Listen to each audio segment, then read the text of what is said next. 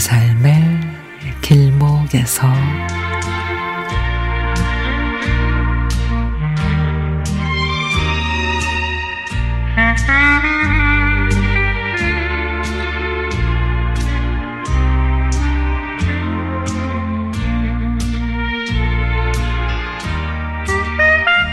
얼마 전에 친구한테서 전화가 왔습니다.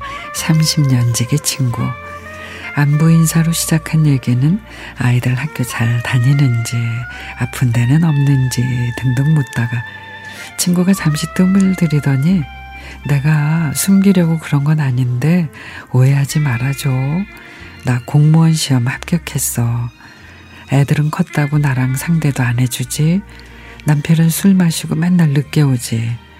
나는 도대체 뭘까 하는 생각이 들더라고.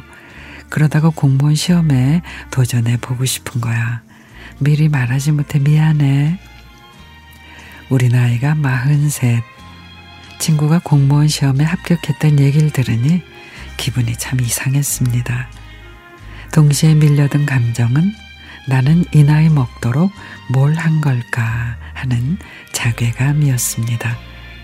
친구는 코로나라는 위기를 기회로 삼아 합격이라는 기쁨을 잡았는데 그동안 나는 그냥 허송세월 보내버렸다는 사실에 알 수 없는 뭔가가 솟구쳤습니다. 저는 어릴 적의 꿈이 초등학교 선생님이었습니다. 그리고 국어 교육을 전공하게 됐고 집안 형편이 넉넉하지 않았기 때문에 임용고시를 준비하면서 학원 알바하며 학교 기간제 교사로 일했습니다.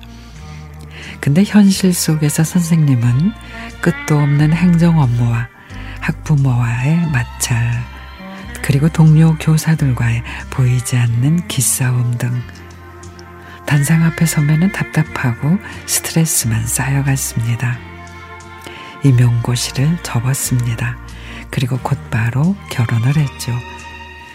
친구와 전화를 끊고 나를 행복하게 해주는 것들이 무언가 곰곰 떠올려 보니 음악을 듣거나 책을 읽고 난 뒤 독후감을 일기장에 옮기며 행복해했던 생각이 났습니다. 그래서 오랫동안 닫혀있던 개인 블로그도 다시 들어갔습니다. 처음에는 일상을 간단하게 메모하다가 쓰고 싶은 글이 생각나면 적어 나갔는데 그렇게 쌓인 글이 어느새 100개가 넘더라고요.